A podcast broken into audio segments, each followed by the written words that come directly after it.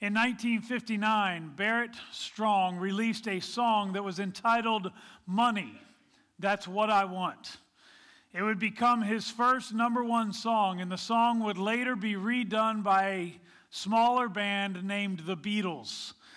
Perhaps a part of the reason this song was such a hit is because it adequately describes the desire of most Americans money. I want more of it. And it would seem that no matter how much or how little of it we have, there is always a desire for more. But in the words of another Beatles song, money can't buy me love. In other words, money isn't everything.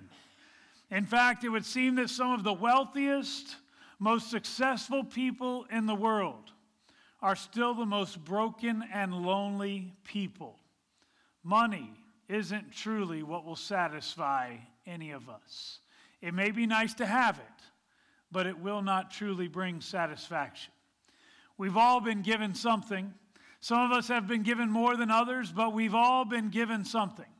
In fact, I know that you've heard this before, but even if you live in poverty in the United States, you would rank in the top 25% of the world's population according to your wealth. Consider other places around the world today. I just looked up a few nations this week. It was somewhat random, although I was also somewhat intentional. In Albania and Armenia, two countries that are considered part of Western Europe, the average monthly income is about $380. That's obviously less than $100 per week.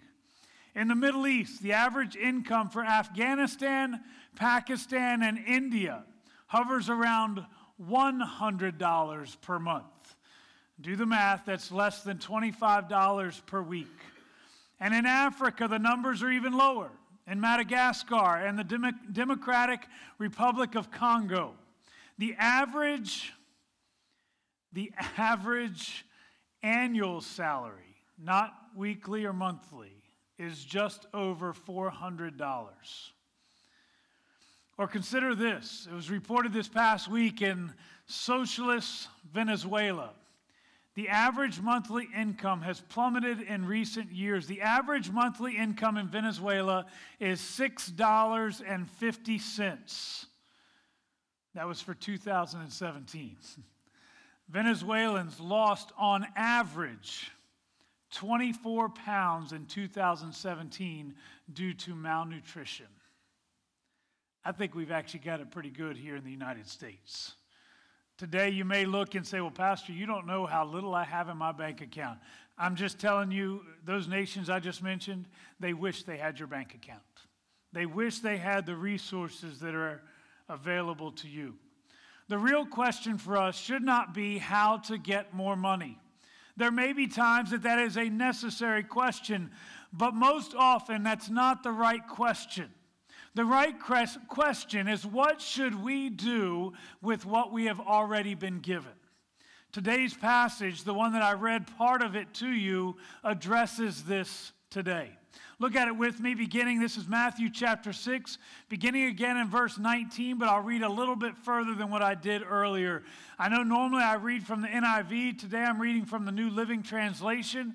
It's not because one is necessarily better than the other, it's simply because this is what I read typically in my devotional life. And as I was reading, this was something that stood out to me. It says this beginning in Matthew 6, verse 19. Don't store up your treasures here on earth where moths eat them and rust destroys them, and where thieves break in and steal. Store your treasures in heaven where moths and rust cannot destroy, and thieves do not break in and steal. Wherever your treasure is, there the desires of your heart will also be. Your eye is like a lamp that provides light for your body. When your eye is healthy, your whole body is filled with light. But when your eye is unhealthy, your whole body is filled with darkness. And if the light you think you have is actually darkness, how deep that darkness is. No one can serve two masters, for you will hate one and love the other. You will be devoted to one and despise the other. You cannot serve God and be enslaved to money. That is why I tell you not to worry about everyday life. Whether you have enough food and drink or enough clothes to wear, isn't life more than food and your body more than clothing? Look at the birds. They don't plant or harvest or store food in barns, for your heavenly Father feeds them. And aren't you far more valuable to Him than they are? Can all your worries add a single moment to your life? And why worry about your clothing? Look at the lilies of the field and how they grow. They don't work or make their clothing, yet Solomon in all his glory was not dressed as beautifully as they are. And if God cares so wonderfully for wildflowers that are here today and thrown into the fire tomorrow, he will certainly care for you. Why do you have so little faith? So don't worry about these things, saying, What will we eat? What will we drink? What will we wear? These things dominate the thoughts of unbelievers, but your heavenly Father already knows all your needs. Seek the kingdom of God above all else and live righteously, and He will give you everything you need. So don't worry about tomorrow, for tomorrow will bring its own worries. Today's trouble is enough for today. Within this passage, we see several important ideas regarding our finances. And often we've used this passage talking about other things, and we fail to look at the, the fact that there is a very strong presence of financial emphasis. The first key verse comes to us from verse 21, which states that where your treasure is, there your heart or the desires of your heart will be also. This principle can be applied in many ways. First, if you are living for the dollar, thinking that a little more money will produce happiness, then you will be sadly disappointed. It just doesn't work that way. You'll get more money, and then you'll need even more money. And then you'll get enough money, and then you'll need a little more money. And you'll end up in this endless cycle where you never have enough money. Listen to me if your treasure is your money, then your heart is in a very dangerous place because it will never, ever be satisfied. The reality is, money is a wonderful thing and we all love to have it, but money will never, ever be enough to truly satisfy us. But the other side of this statement is connected with how you use the resources that you have. Let me suggest to you that you are always investing the resources at your disposal. The real question is what you are investing in. Many of us are investing in the present, in the temporary. The blue boxes here on the table kind of demonstrate us investing in the present, in our daily lives, spending time and spending money on things that are going on today, that I need today, that I want today, the things that are coming up this week. I already know that certain portions of my money are going to go to those things. But the reality is that we do not just have to invest in the present or in the temporary. Others are investing in the eternal, which we have some gold boxes. And of course, gold represents something of great value. And of course, we're looking at that saying that this is our investment in the kingdom itself. Many invest in the temporary, some invest in the eternal and some invest in both. It's interesting that the passage tells us not to invest in the temporary where moth and rust destroy, or where thieves will break in and steal. Instead, we are instructed to invest in heaven. Well, what does that look like? Well, two weeks ago, I talked about the issue of tithing. And certainly that is a part of investing in the eternal, investing in heaven. But there is far more to it than that? What if everything you did was about kingdom building? I'm not talking about you taking a $1,000 check to your paycheck and saying, you know what, I'm just going to give all $1,000 to the church. That's not what I'm talking about here. What if everything you did was about kingdom building? What if every relationship every activity, every trip to the grocery store, to the library, every expense was about reaching other people for Jesus Christ. For most of us, it's much more about the temporary. We love the idea of instant gratification. It's what I want now, so I should be able to get it now. We've embraced the Burger King slogan of, It's your way, right away. And if you've ever been at home on a weekday, you've probably seen a commercial for a company called J.G. Wentworth. Their slogan is, It's my money and I want it now.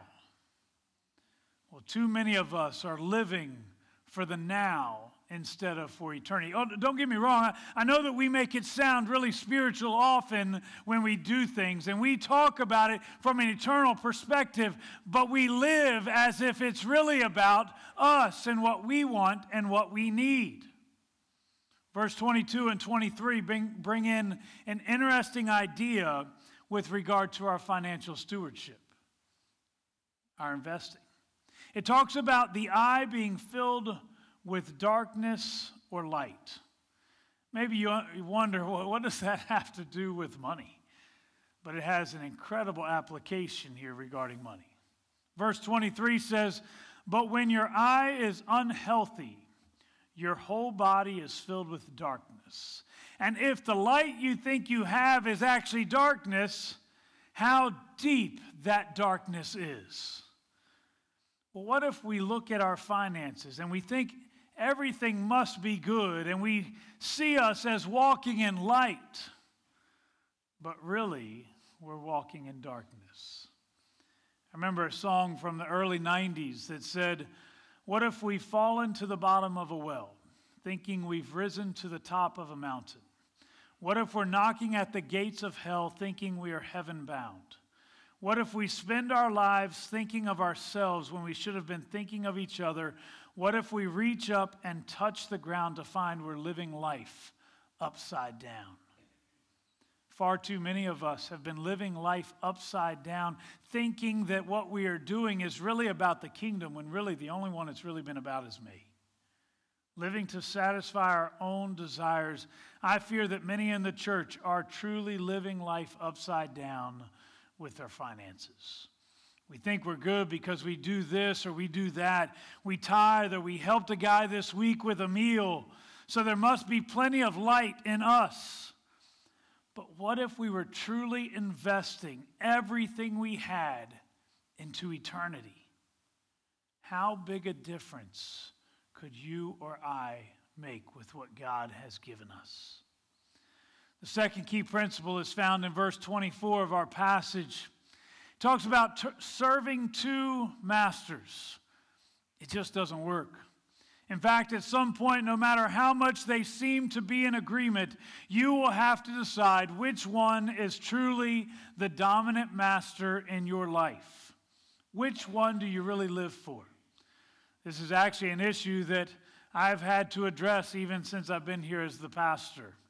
See, shortly after I arrived here, I completed my master's degree and I began immediately teaching classes at Southern Wesleyan University, something that I really enjoyed doing, uh, partially because it gave me a small paycheck. It wasn't a, a huge amount, but I got paid something for it. Not long after that, I had the opportunity to start serving as the chaplain for the Clemson Police Department. Of course, I enjoyed doing that as well. But due to time management issues, you can't be a pastor and teach and be the chaplain and do all kinds of other things. So I had to choose which one I would do. I got to tell you, I don't get paid anything to be the chaplain for the Clemson Police Department. There's a part of me that would say, well, the logical thing to do then would be to give up being the chaplain, and I could still be a teacher and still get paid extra money. But the truth is, I felt called to being the chaplain for the Clemson Police Department. So I gave up teaching, even though there was a money loss that came with it. What I will tell you is this God has never failed to provide for every single need. Regardless of what loss may come, God has never provide, failed to provide for every single need. You see, the reality is it's far more important to live in a way that honors God and His calling upon your life than it is for you to simply seek more money. We all need to determine who we really live for. Either we live for God or we live for money. Either we live for God or we live for self. Either we live for God or we live for something far less satisfying. Please don't get me wrong. It's not that having money is a bad thing, but if money is what is most important to us, then something needs to change. We cannot live for money and claim to live for God. Which one is it that you live for? See, the reality is, according to verses 25 through 33, God is more than sufficient to take care of our every need. We worry so much about making ends meet. We worry about having enough resources to do the things that we want to do. We worry about keeping up with everybody else. We worry about what could happen tomorrow. Again, I'm not telling you that you cannot be responsible with your money. You should be responsible with your money. You should take care of the things that God has placed in front of you. You should be one who prepares for tomorrow. But what I'm saying is that God is already able to take care of your every need. You don't have to worry about whether He'll be there. He knows exactly what will take place. So don't sweat the small stuff. I was in Lowe's yesterday and I ran into a church family that had a hot water heater problem. Certainly, they didn't want to have to replace their water heater, but I loved their attitude. The wife shared that they had been responsible with setting up an emergency fund and that God had already provided for their need. Isn't that the root of the unexpected things that come our way? Being prepared, but trusting that God would be the one. Do you know that before that need arose, God knew that it would be there? And God was prepared for it and He was ready to provide. So if God is able to care for the birds of the air or the flowers in the field, according to our passage, don't you also think that He is able to care for you? I don't know the things that you'll face this week, but I'll guarantee you God won't be surprised by it. I don't know the difficulty that may be waiting around the next corner for you. And maybe it's not this week. Maybe it's a month down the road, or two months, or two years down the road. God will never be surprised by those things. Because the truth is, He's already been preparing for it. Often, He will take care of you through the responsible stewardship that you participate in, in your savings. Uh, there's another box. Uh, where's the green ones? I'm not good with my colors. Here it is. There's another box that sometimes gets left out in the life of many in the church, and that is a savings box. You see, for many of us, again, we're living for today, so we're not really worried about anything else. It's all about what I can get today. I need to be able to do certain things. But the reality is, every one of us needs to be preparing by saving money. I would suggest to you that a responsible budget will always include at least something for savings. Maybe it's small, maybe it seems insignificant at the time, but I just gave you that example of that family that needed a, new water heater. The only reason why they didn't have to hit the panic button was because they had already been responsible stewards with what God gave them. And they had been setting aside small amounts of money each paycheck so that they would be able to do that. Sometimes God will provide through the responsible stewardship of God's people because they've prepared for those events. Other times it will be through the unexpected generosity of God and others. Either way, God is more than able to care for you and me. Verse 33 is a verse that has been quoted over and over again from the pulpit.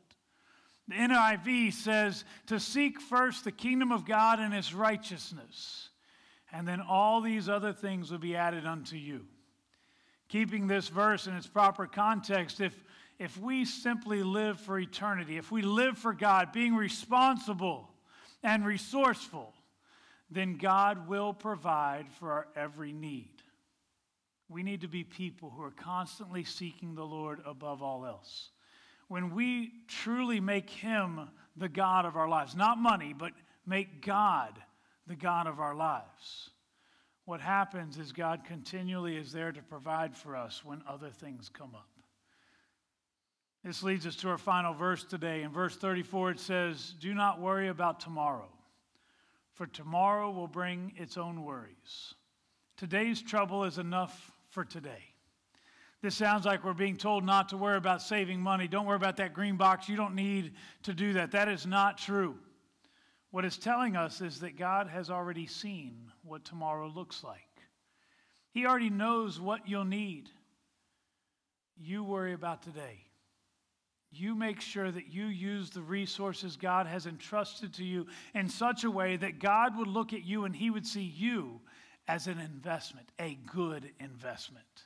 I told you earlier that everything that we use is an investment in something. For some, it's investing in the temporary. For some, it's investing in the eternal. For some, it's investing in personal pleasure. For some, it's investing in kingdom work.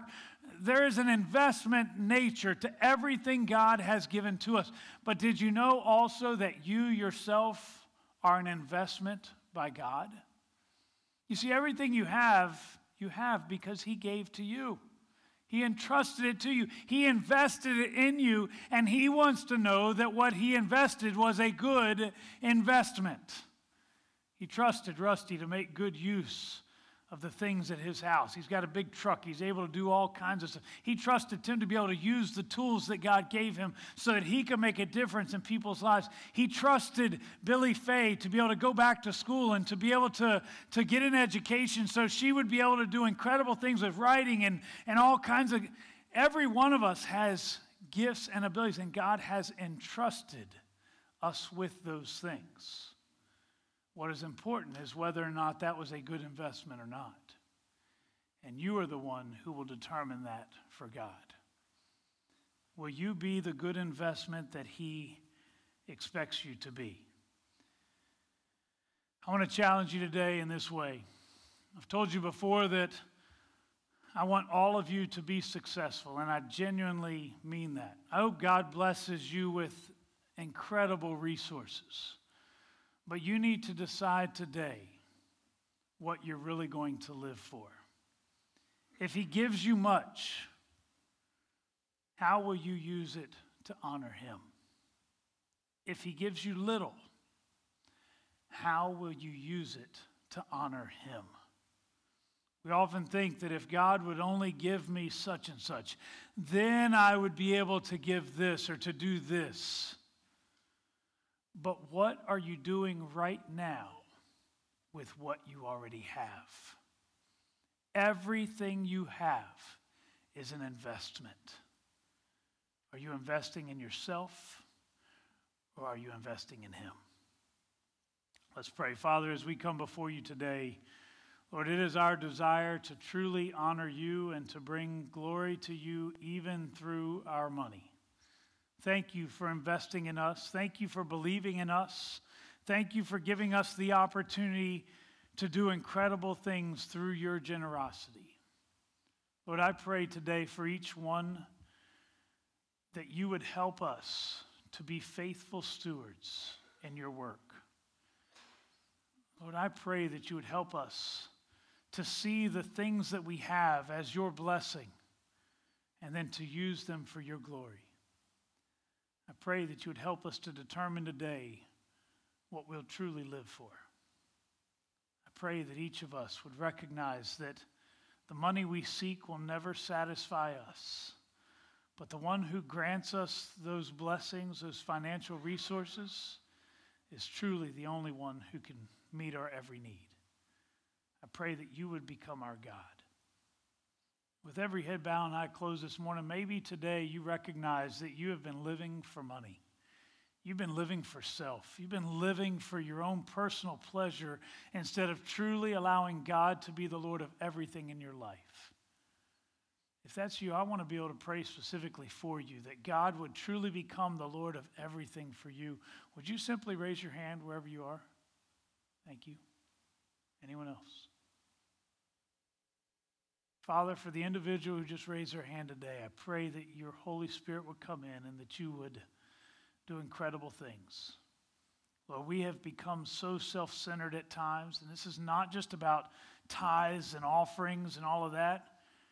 It's what we've been living for. We've been living for me. We've been living for what I want. We've been living to try to keep up with everybody else around us. But we want to live for you knowing that when we live for you, we will invest in your work and we can truly become your instruments to change the world. Lord, I pray today that you would empower this church to be world changers. Begin with our finances, but then go beyond that. Lord, I pray that everything we have, everything we do, would be devoted fully to you. It's in your name we pray. Amen. Now, one of the things we do.